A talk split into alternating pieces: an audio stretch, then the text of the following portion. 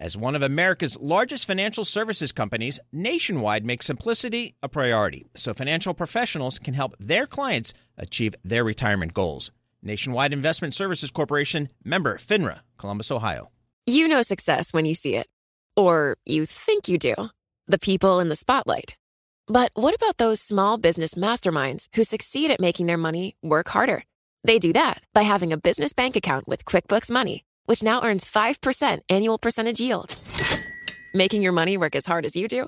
That's how you business differently. Learn more about QuickBooks Money at quickbooks.com slash 5APY. Banking services provided by Green Dot Bank, member FDIC. Only funds and envelopes earn APY. APY can change at any time. If you enjoy the Bloomberg Surveillance Podcast, check out our new daily news program, the Bloomberg Daybreak Podcast. It gives you the day's top stories with context in just 15 minutes. Look for it in your podcast feed by 6 a.m. Eastern every morning. Subscribe on Apple, Spotify, and anywhere else you get your podcasts. And stay tuned for a sample of today's edition of Bloomberg Daybreak at the very end of this podcast. This is the Bloomberg Surveillance Podcast. I'm Lisa Abramowitz along with Tom Keene and Jonathan Ferro.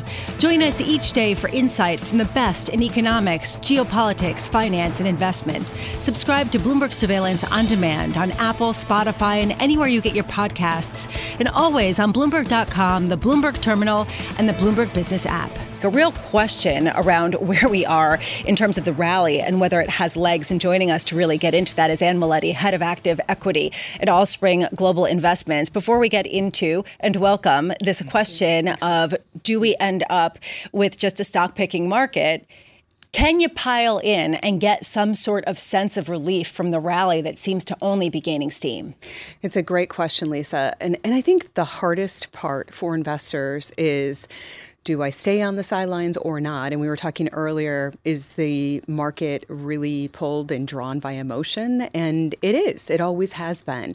And so investors have to fight that emotion every step of the way um, and remain disciplined. And I think despite all of the kind of chaos that's happening around us and outside of us within the economy, with the Fed, with global. Um, uh, global unrest, I think it's brought a lot of focus to our investment teams, and what they're looking at is the narrow focus on which stocks you want to own. I think investors, when you're out of the market, you have to be really careful about when you get in.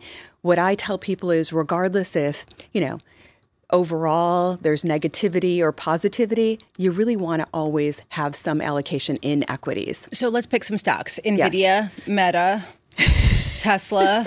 you like all the popular ones. No, I'm, I'm, just wondering. I mean, how do you basically understand yeah. what valuation yeah. even means at yeah. a time when things are going to the moon based on promise of future invention? Yeah. You know, I mean, I think what's been really interesting is the flow in that we're seeing into equities is going into index funds, right? Most most importantly, and when that happens, investors are buying more of the big names and paying a lot more for those names. That's just the way it works.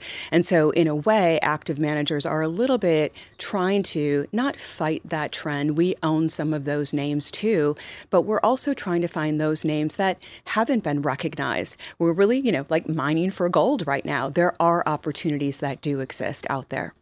In an emotional market, where do value stocks come in? Yeah, it's a great question, Neela. And, you know, as you saw in the beginning part, actually last year when the markets really started to kind of pay attention to value, there were good reasons for it. Mar- multiples were compressing. And that's when investors went to value. I like to think about it like don't discriminate between value and growth, right? You can buy high quality goods at a good price. So I kind of like to say I like to shop at Saks or Neiman's. Just don't like to pay full price. I kind of think our investment teams like to do the same thing, right? They want to buy quality companies, but they want to pay a good price for them. And there's real opportunity to do that now. So I would say don't discriminate between value and growth. I just wonder what does even value mean? Yeah. I mean, honestly, no, I'm serious. I was talking to some people and they're saying that basically conservative stocks, defensive stocks, value stocks, everything's tech. I mean, that's basically what everyone is saying. So at what point do you start to say, well, maybe we're just falling behind? And if you own the broader index, well, at least you'll catch the stories that might come out of nowhere and blow up the index. Yeah, it's a, it's a great point. And, um, you know, over the years, you know, people have categorized value and growth separately. But as you know, we've had big industries change from, you know, we've seen energy be a value industry and energy be a growth industry. And so I think investors have to kind of frame that up. And I think, Lisa, you did really well. Any category, any company can move from value to growth at any time, which is why we kind of face the individual stocks, individual companies, and look at what we're paying for them. Just quickly here, uh, going into the second half, we've gotten a lot of reassessments. A lot of people are just getting more bullish. That seems to be the theme pretty much across the board, with the exception of Mike Wilson. But I'm wondering, from your vantage point, how you're shifting either the names or your thesis heading into December. Yeah, it's a great question, Lisa, because clearly, I think the last time I was on the show, I said we expected the rally to kind of either spread down market cap, which we have started to see a little bit we would expect that to continue if the rally is going to continue. Investors are going to flow more broadly into the market. But again, I think our investment team's focus is looking for those unique opportunities, trimming names where the valuation just doesn't make sense because what we do is all about risk versus reward and really trying to set up our investors to protect them against big risk and focus on reward over time because again the future's pretty foggy all right. Well, Emily, thank you so much.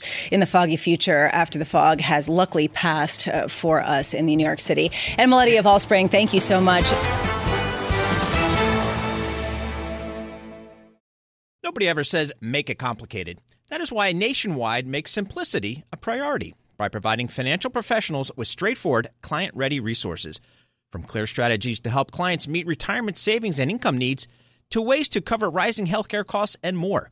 Nationwide simplifies planning so more time can be spent helping clients. Nationwide is on your side. Nationwide Investment Services Corporation, member FINRA, Columbus, Ohio. Success is more than the final destination. It's a path you take one step at a time. It's discipline, it's teamwork, and it's the drive and passion inside of us that comes before all recognition. It's what Stifel's been doing for over 130 years. Quietly, yet strategically, Stifel's become one of the fastest growing wealth management and investment banking firms in the country. Our financial advisors go beyond traditional wealth management to provide clients with direct access to one of the industry's largest equity research franchises and a leading middle market investment bank because success is the drive it takes to keep climbing the passion to keep investing, the best of each of us made better by the best in all of us. And that is where success meets success. Start your journey at stifel.com. That's S T I F E L.com. Stifel Nicolaus and Company Incorporated, member SIPC and NYSE.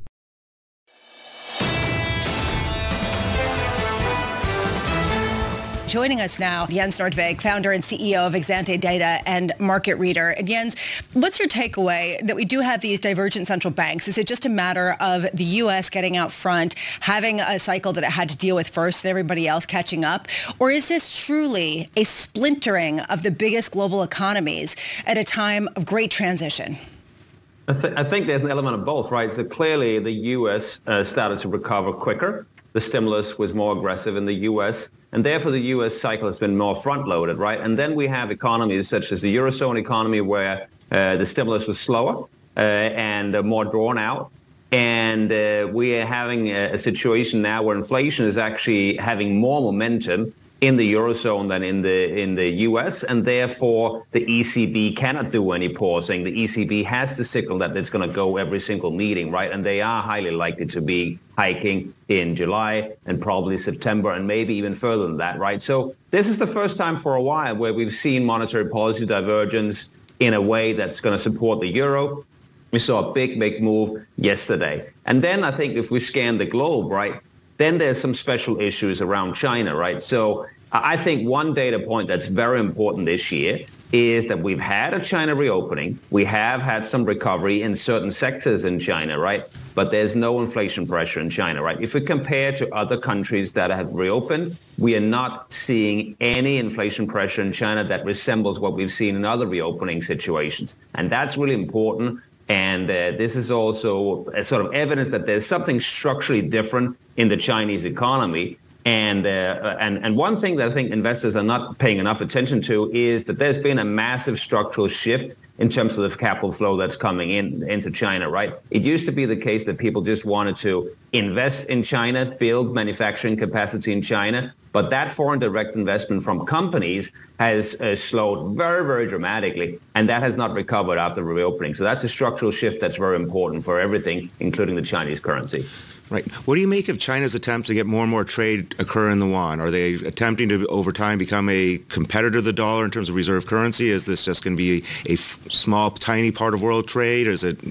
Where do you stand on that?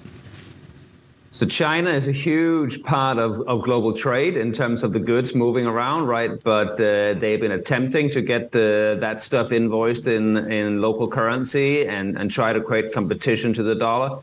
But look at how uh, the, the yuan has been trading this year, right? We, we're up uh, over the last two days. But the big trend has been uh, the Chinese currency has underperformed very dramatically, consistent with monetary policy being uh, uh, one of the easiest in the world, right? There have not been any tightening linked to the inflation dynamic that I spoke about, right? So we have a situation where from a trade perspective, China is in a very strong position and could argue, okay, we dominate many, many types of trade. We should have a reserve currency aspect, right? But when you look at the asset side, nobody wants to buy the Chinese bonds. Uh, there's literally outflows from Chinese bonds almost every single month. Even central banks around the world are starting to reduce CNY holdings, right? So it doesn't have the reserve currency aspect on the asset side. It's only on the trade that you can make the argument and uh, that's that's why that goal that the Chinese have is not so easy to achieve. Yeah, that makes a lot of sense. And where do you see Japan playing out? I think that's a country we're seeing actually get a lot of benefit from people moving away from China, and their power in the region's important. And clearly, their stock market's done very well. Where do you see Japan playing out in terms of the global economy? Yes, I think if you sort of look at a situation where global multinationals are getting more cautious about investing aggressively in China, where are they going to build capacity, right? So there's a, there's a number of, uh, of countries in Asia that have uh, manufacturing histories. Japan is one of them. Korea is another one. And then there's newer countries like uh, Taiwan and, and uh, obviously Thailand and, and, Vietnam too. And closer to the U.S., Mexico is benefiting from that, right? So we do have a number of emerging markets that are going to stand to benefit from that. Uh, Japan is a bit of a special case. Uh, they have their own demographic issues and so forth, but clearly uh, the Nikkei is now moving in a, in a way that's very interesting. And uh, it, it's a very ironic situation. You have uh, inflation in Japan that is running around 5% in terms of the momentum we're seeing on core. And financial conditions are easing, right? Bond yields are, are pegged at, at zero effectively, right? And uh, equity indices are uh, going higher. The yen is going weaker, right? So eventually this is going to create a problem for the Bank of Japan that they have to deal with. Given all of this, does it make sense that people are just looking at the divergences and saying, I guess there's only one thing to do, go into big tech? I mean, that basically was the theme of the week. Go into big tech, go into the euro. Those were the two trades of the week. Do they have lasting power? So uh, I'm getting asked, uh, if not uh, every day, certainly every week, we're getting asked about, okay, is the AI trend a bubble, right? Is it overdone?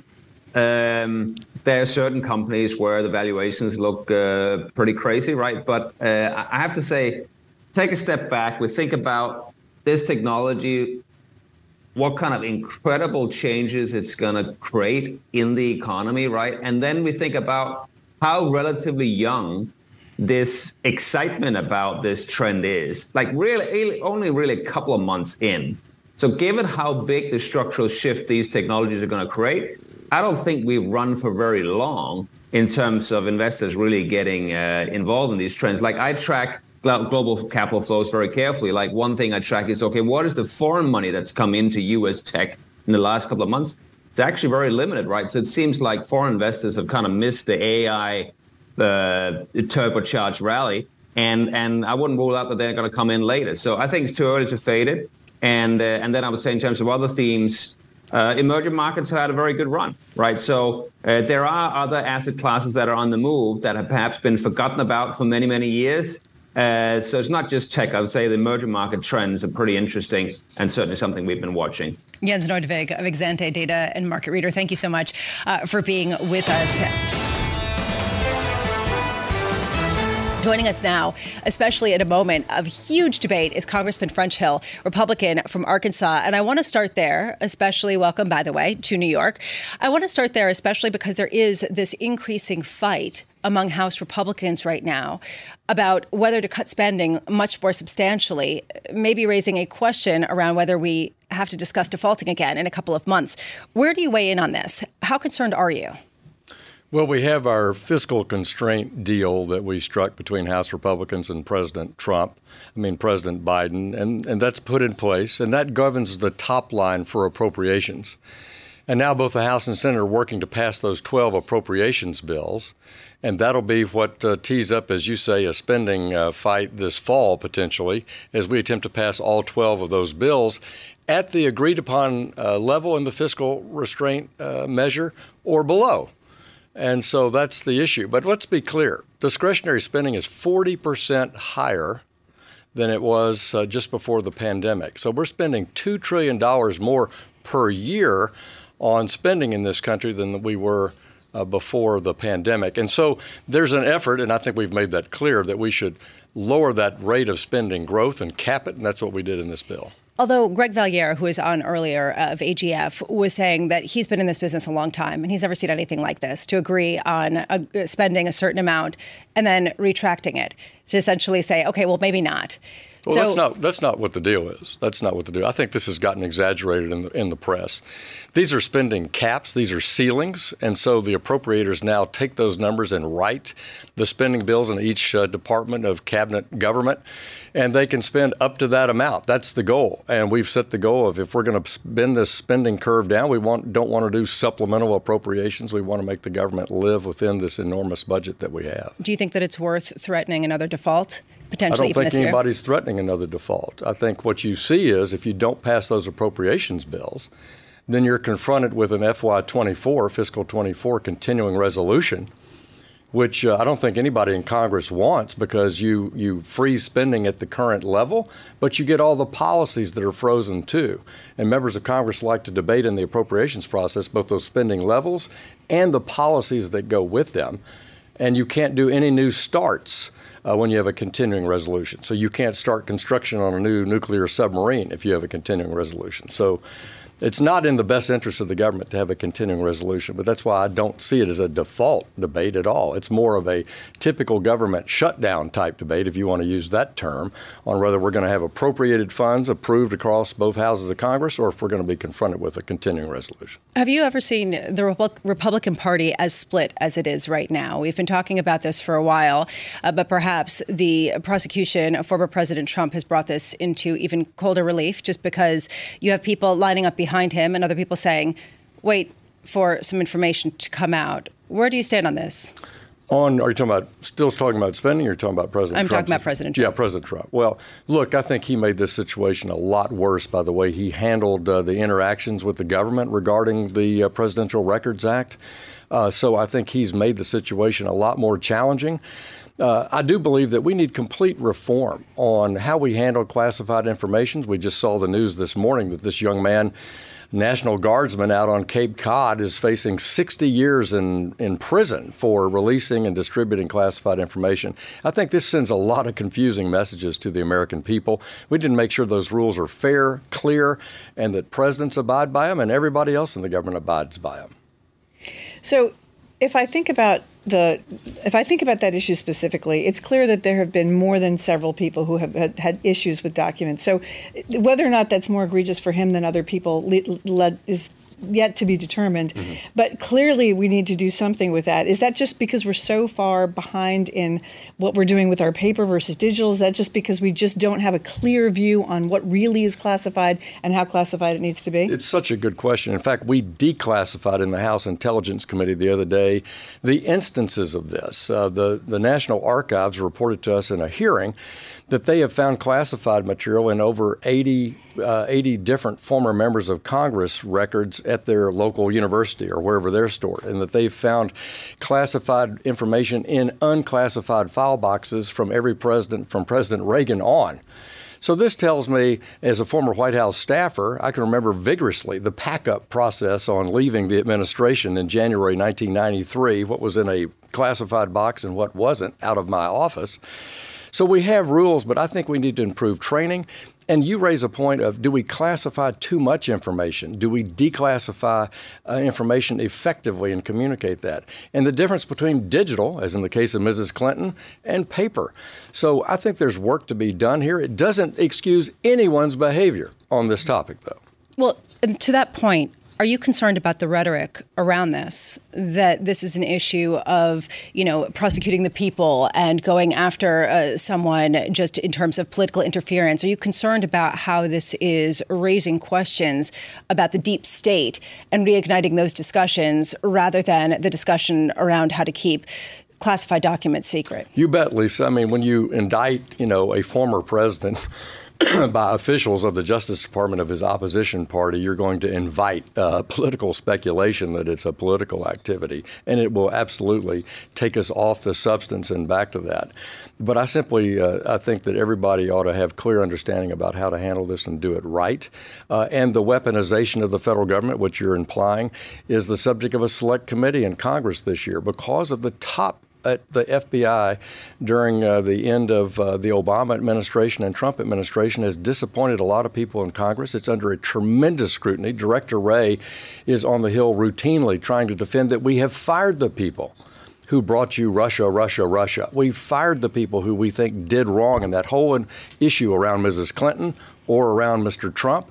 And we're trying to clean up our act and do the right thing. But there is skepticism among the citizens and people in Congress. And I think it's a heavy lift. It's as heavy a lift as the Church Commission back in the 1970s. And I'm not, that's not hyperbole.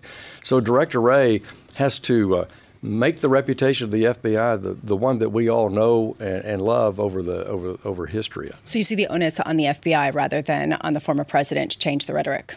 Well, I think the onus is on on your point about is is the deep state uh, potentially uh, in trouble and and creating mischief. I think it was clear in the Russia investigation and in, in, Crossfire Hurricane that they were involved, and it was very political at the top of the FBI. That's hurt the FBI's reputation.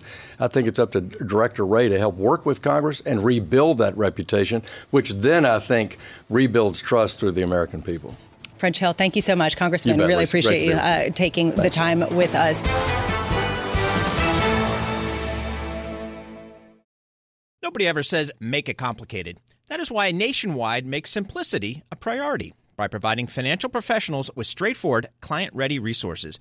From clear strategies to help clients meet retirement savings and income needs, to ways to cover rising healthcare costs and more. Nationwide simplifies planning so more time can be spent helping clients. Nationwide is on your side.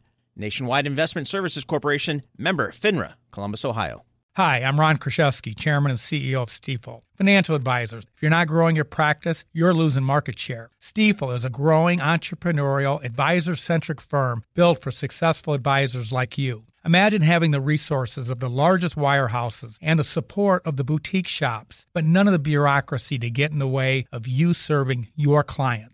At Stifel, it's your business, your book, your clients. I always tell the advisors we're recruiting, I want you to come to Stifel and double or triple your business. Most of them laugh and shake their heads, but I'm serious. Don't take it from me, take it from Stifel's number one finish in JD Power's 2023 U.S. Financial Advisor Satisfaction Study. So, there's a reason why 148 financial advisors joined Stifel last year. Come join us and find out why Stifel is the firm where success meets success. Visit www.choosestifel.com. Stifel Nicolaus and Company Incorporated, member SIPC and NYSE.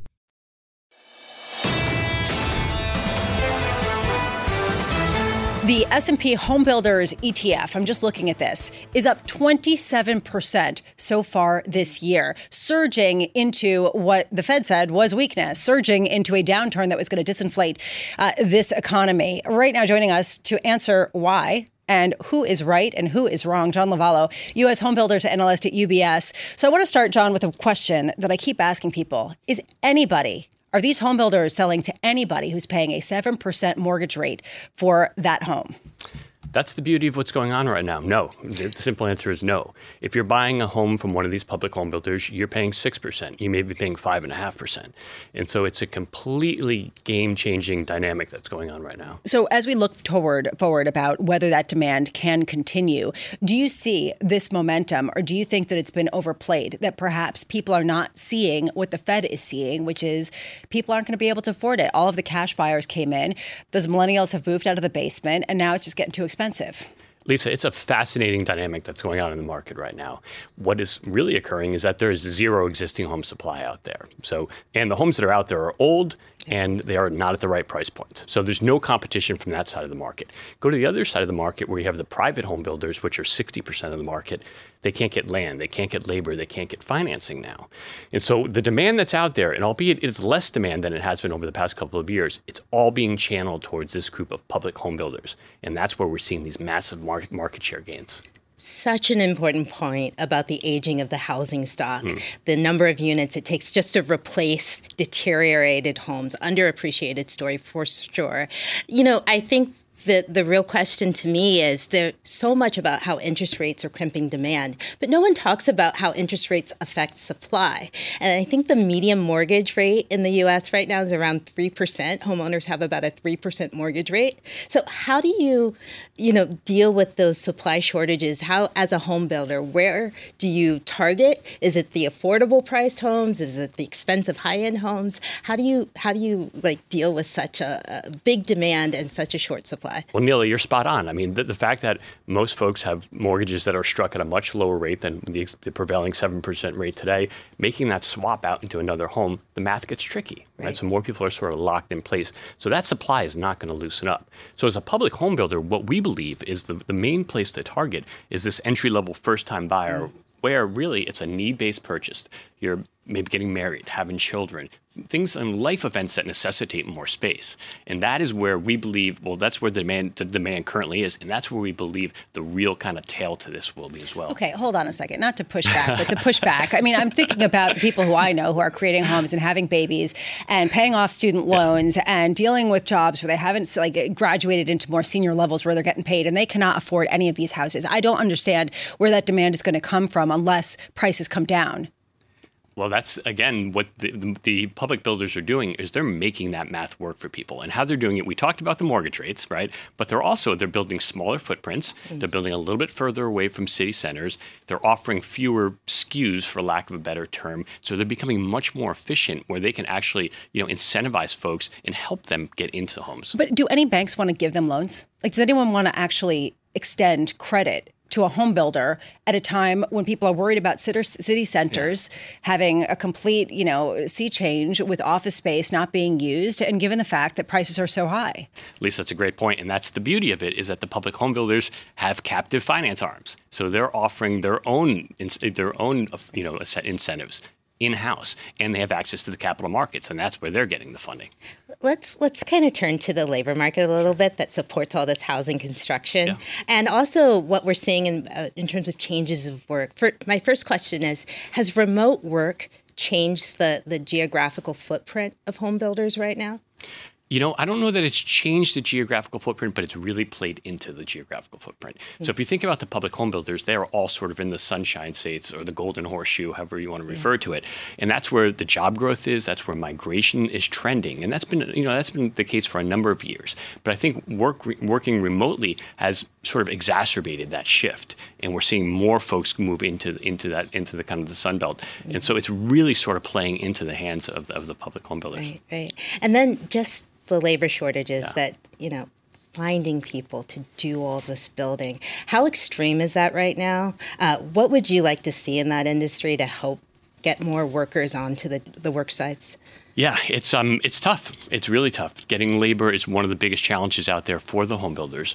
Um, I think that that's where size and scale become increasingly important. And again, the public home builders are well positioned for that. I think what uh, is is needed is that this is an industry, if you think about it, that hasn't changed in 100 years. Right. We're still building a house the same way we did stick framing it on site. No AI here. well, actually, it's a good point. Well, not yet. Until you get modular homes that get built. You know, this is actually true, right? This is the, the point is that some jobs you cannot replace with artificial intelligence. I just want to give you a, a viewer writes in. So y'all think millennials went from living at home with parents to paying for highly overvalued homes with all cash. For real. I mean, there is this element of, are you joking me? That this is sort of what's going to continue fueling demand, especially at a time when in certain of these Sunbelt areas, insurance companies are not covering the housing uh, mm. the housing insurance anymore simply because of different weather threats and other things and people are starting to migrate back i mean at what point do you start to see a real softening and potentially housing supply coming back online well, maybe to take the last part of the question first, to get housing supply to come back online, I think we're going to see interest rates need to come in pretty meaningfully. And that you know that's anyone's guess. Um, you know, I think in order to sort of loosen up, if you're a homeowner that has a four and a half percent mortgage, making that swap into seven percent is tough. If rates come in, maybe that loosens that up. Um, but I think you know your question on the millennials is is a good one. Uh, what I would say is that millennials are again reaching that prime home ownership age of call it you know 30 to 35 years old, and they're having life events. And and I know I know the math is tough, but to the extent that they can make things work, and the public home builders on their side trying to make it work. I think we're still in for a good market. I love that. Having life events, sort of, you know, having a kid, get married, doing whatever, moving, getting a job. Uh, just quickly, to follow up on what you said, yeah. that uh, to get supply to come online, you have to see interest rates come in meaningfully. You have to see mortgage rates come in meaningfully. Does that mean you expect prices to fall when interest rates come in? There's just no supply out there, right? And so I think that's what's really been buoying home prices. And we don't expect a big decline in home prices. I think, you know, if you talk to the public home builders, they'll tell you that their average selling price has come in about 10% from the peak. But the peak was was high. And so if you look nationally, home prices are pretty flat on, on a, on a year-to-date basis, and we don't see a, a, big change in that. So it is a tricky scenario to make that sort of affordability equation work. And again, that's why it's so good to be a public home builder today when you can offer that financing. John Lovallo of UBS uh, pitching the home builders quite clearly. Thank you so much uh, for being with us. Subscribe to the Bloomberg Surveillance Podcast on Apple, Spotify, and anywhere else you get your podcasts. Listen live every weekday starting at 7 a.m. Eastern on Bloomberg.com, the iHeartRadio app, TuneIn, and the Bloomberg Business app. You can watch us live on Bloomberg Television and always on the Bloomberg Terminal. Thanks for listening. I'm Lisa Abramowitz, and this is Bloomberg.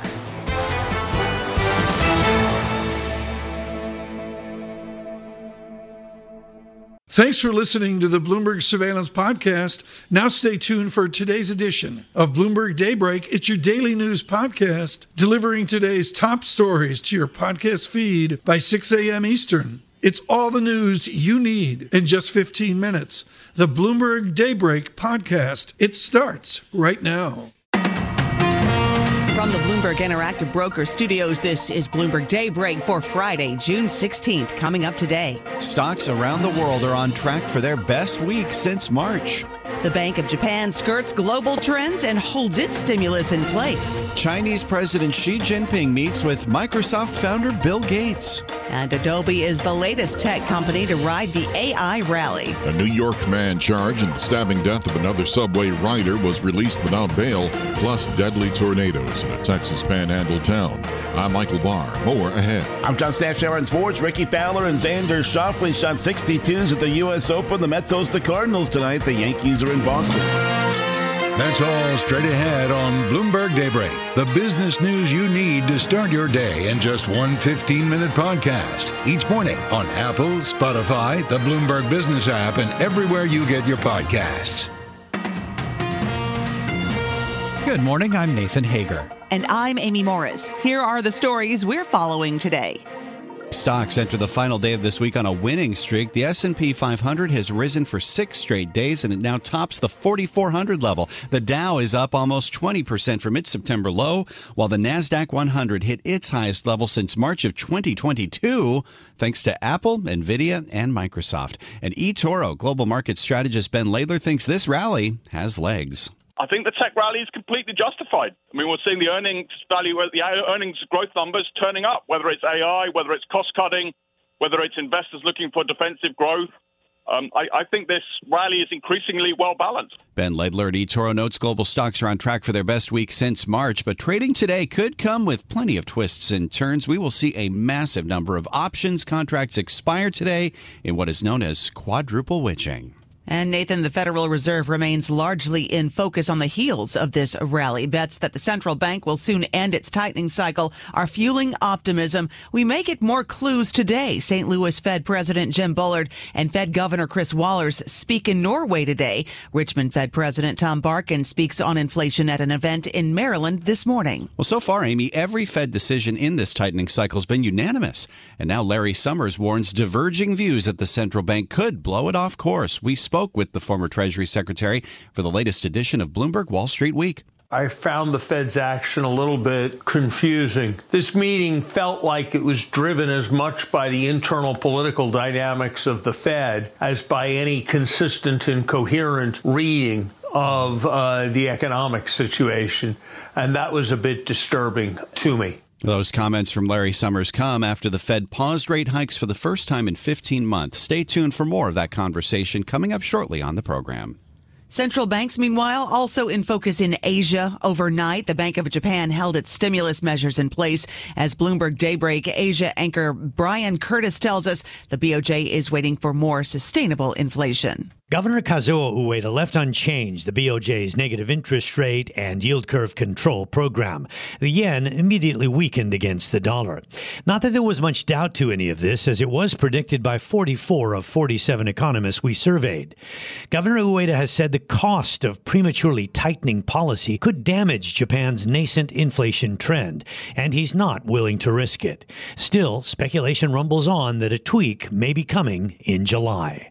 Brian Curtis, Bloomberg. Bloomberg Daybreak. Thank you, Brian. Turning to geopolitics now, Secretary of State Antony Blinken remains on track to travel to China this weekend. The nation's top diplomat will be in Beijing Sunday. He'll speak with several top Chinese officials during his two day visit, including a possible meeting with China's President Xi Jinping. Meantime, President Xi has already met with another big name. Microsoft founder Bill Gates sat down with China's president in Beijing. She told the billionaire that China is willing to work with the world on technology innovation and pandemic prevention. Amy Henry Kissinger is weighing in on geopolitics tied to China. The former Secretary of State says a military conflict over Taiwan is probable that's if the current trajectory remains unchanged. The 100 year old diplomat sat down for a wide ranging conversation with Bloomberg's editor in chief, John Micklethwait. On the current trajectory of relations, I think some military conflict is probable. But I also think the current trajectory of relations must be altered uh, you can hear the full conversation with former Secretary of State Henry Kissinger on Bloomberg Television. We'll have it for you tonight at 8 p.m. Eastern. Listen on demand on the Bloomberg Talks podcast. You can find that at Apple, Spotify, and anywhere else you get your podcasts. Turning back to the markets now, we're seeing shares of Adobe gaining this morning. They're up more than 3% in early trading. The company is raising its full year outlook on optimism that artificial intelligence will spur software demand. We get those details from Bloomberg's Charlie Pellet. Adobe is the longtime top seller of software for creative professionals. It is adding generative AI features throughout its products. Last week, the company unveiled enterprise level subscriptions for the new tools, which include legal assurance against copyright claims.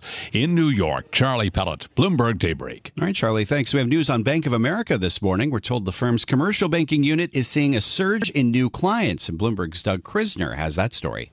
It follows the failure of several regional banks in the U.S. during March. B of A says its commercial banking unit had an increase of 55% in new clients in the month of May compared to last year, and the momentum is expected to continue. Bank of America saying the unit is on track to report 50% growth in customer additions for all of 2023. That would be up from 35% in new relationships last year. And as a result, Bank of America is planning to bulk up staffing to keep up with demand This will include hiring senior bankers from outside firms.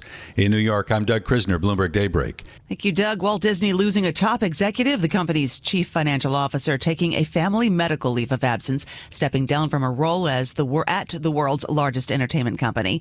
Disney says Christine McCarthy will be replaced on an interim basis by Kevin Lansberry, the CFO of Disney's theme parks division. And this is Bloomberg.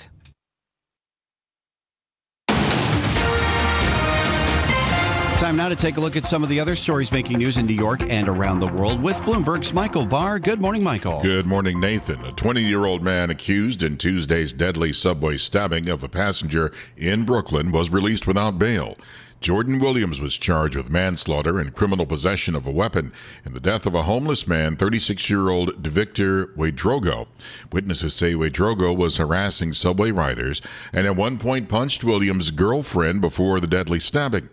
Williams' attorney Jason Goldman told ABC7 it is a clear case of self defense. You have two choices right now. You can sit there and get assaulted, and your friends or family or loved ones can get assaulted and seriously injured, or you can fight back and get arrested and maybe get charged, maybe go to Rikers, maybe get released. So, you know, what are you supposed to do? Williams' mother says that her son cares about life and is extremely remorseful. A deadly outbreak of severe weather. At least three people are dead and more than 100 injured in the Texas panhandle town of Perryton. A mobile home park took a direct hit. Perryton Fire Chief Paul Dutcher. Searching these areas, searching the debris fields, making sure we've got uh, people gathered up. Tornadoes were also reported from Oklahoma to Michigan. At least 15 people were killed and 10 others were hurt after a bus carrying more than two dozen people crashed into a semi truck in Manitoba, Canada. Authorities say the bus crossed the westbound lanes of Highway 1 and was crossing the eastbound lanes when it collided with the semi. As drama continues with Republicans in the House, the country is potentially headed for another showdown on government funding in October. Bloomberg's Ed Baxter reports. Even though a bipartisan bill raised the debt ceiling while cutting spending passed earlier this month, this is another battle, funding another round.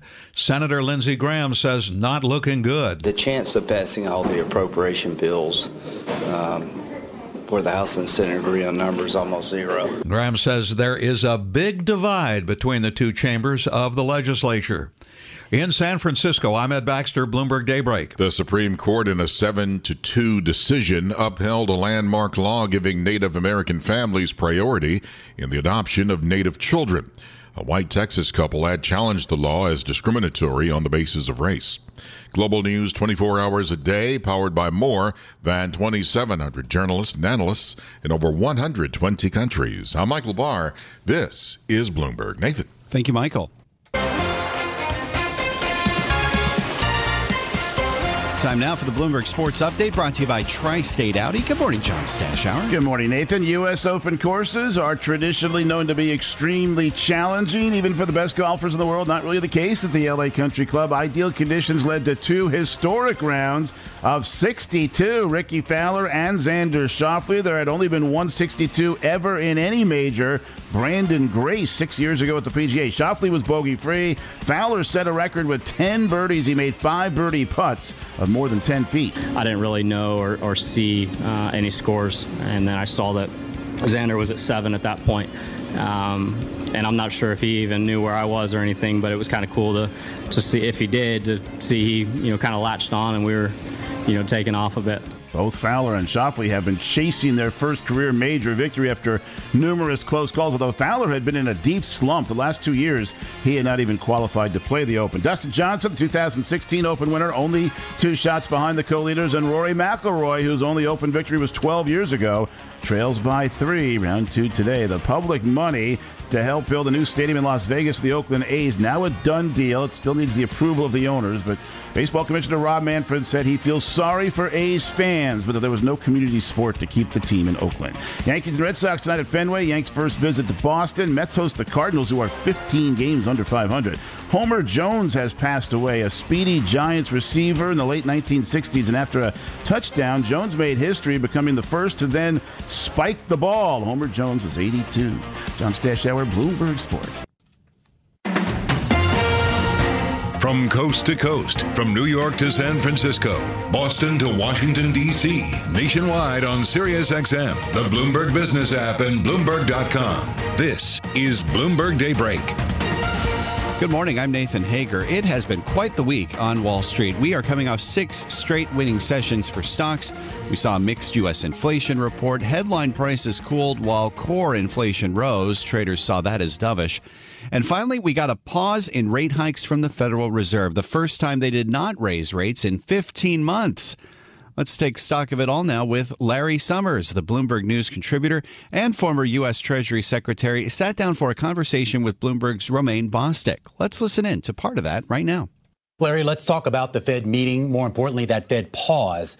Not necessarily a surprise, but do you think it was appropriate? I'm not sure. I found the Fed's action a little bit uh, confusing. I understand the arguments for not hiking uh, this at this meeting, but those arguments wouldn't point towards signaling two further rate increases. They wouldn't point towards significantly revising the forecast towards a stronger economy and more inflation. I understand the arguments uh, for having gone the other way, but I don't really understand the internal consistency of an approach of pausing at this meeting, but then signaling two further uh, rate hikes down the road and signaling that they no longer expect unemployment to increase nearly as much as they used to expect it. So this meeting felt like it was driven as much by the internal political dynamics of the Fed as by any consistent and coherent reading of uh, the economic situation. And that was a bit disturbing. They raised some of their economic projections, or at least they improved a little bit here. But you still have a market that seems to be betting on this idea of a recession, the idea that the Fed itself may have actually over tightened or at least is on its way to doing that.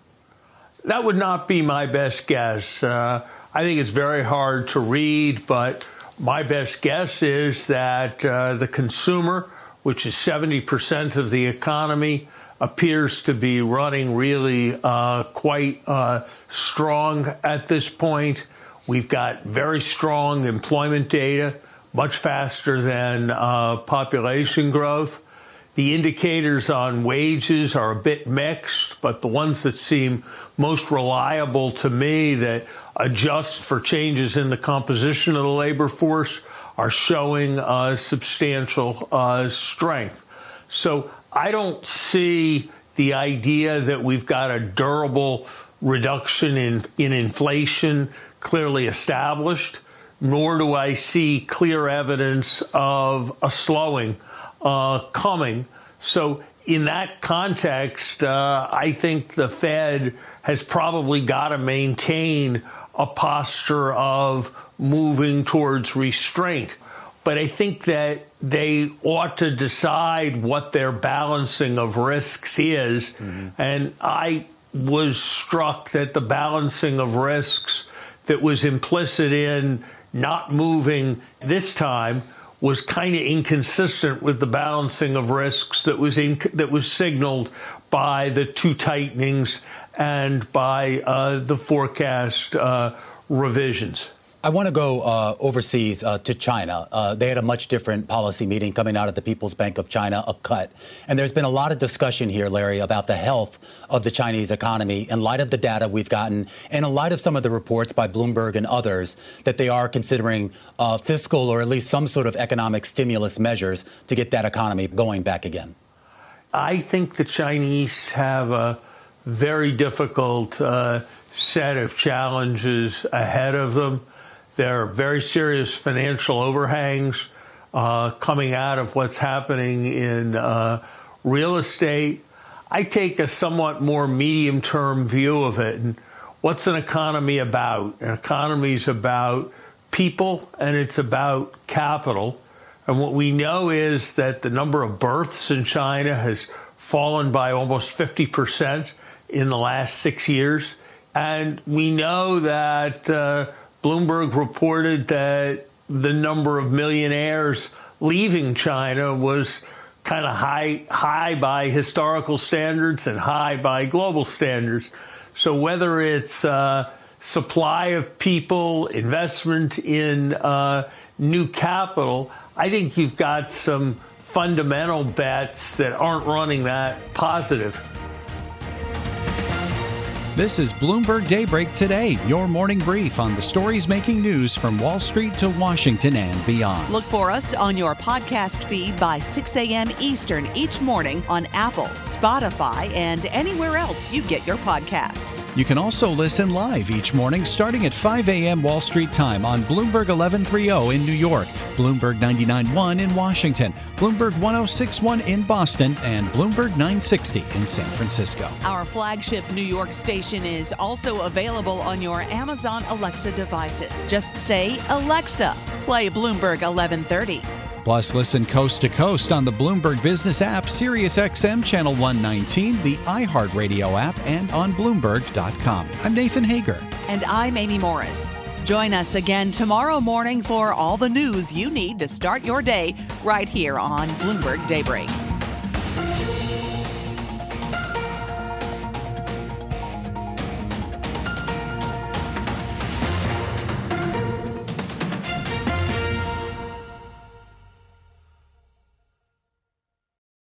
Collaborate for a greener future at the Bloomberg Green Festival, a groundbreaking celebration of the thinkers, doers, and innovators leading the way. From design and culture to technology, science, and entertainment. Hear from inspirational speakers and immerse yourself in climate solutions. July 10th through 13th in Seattle. Title sponsor Amazon. Official airline Alaska Airlines. Get 20% off using promo code radio20 at bloomberglive.com slash green festival.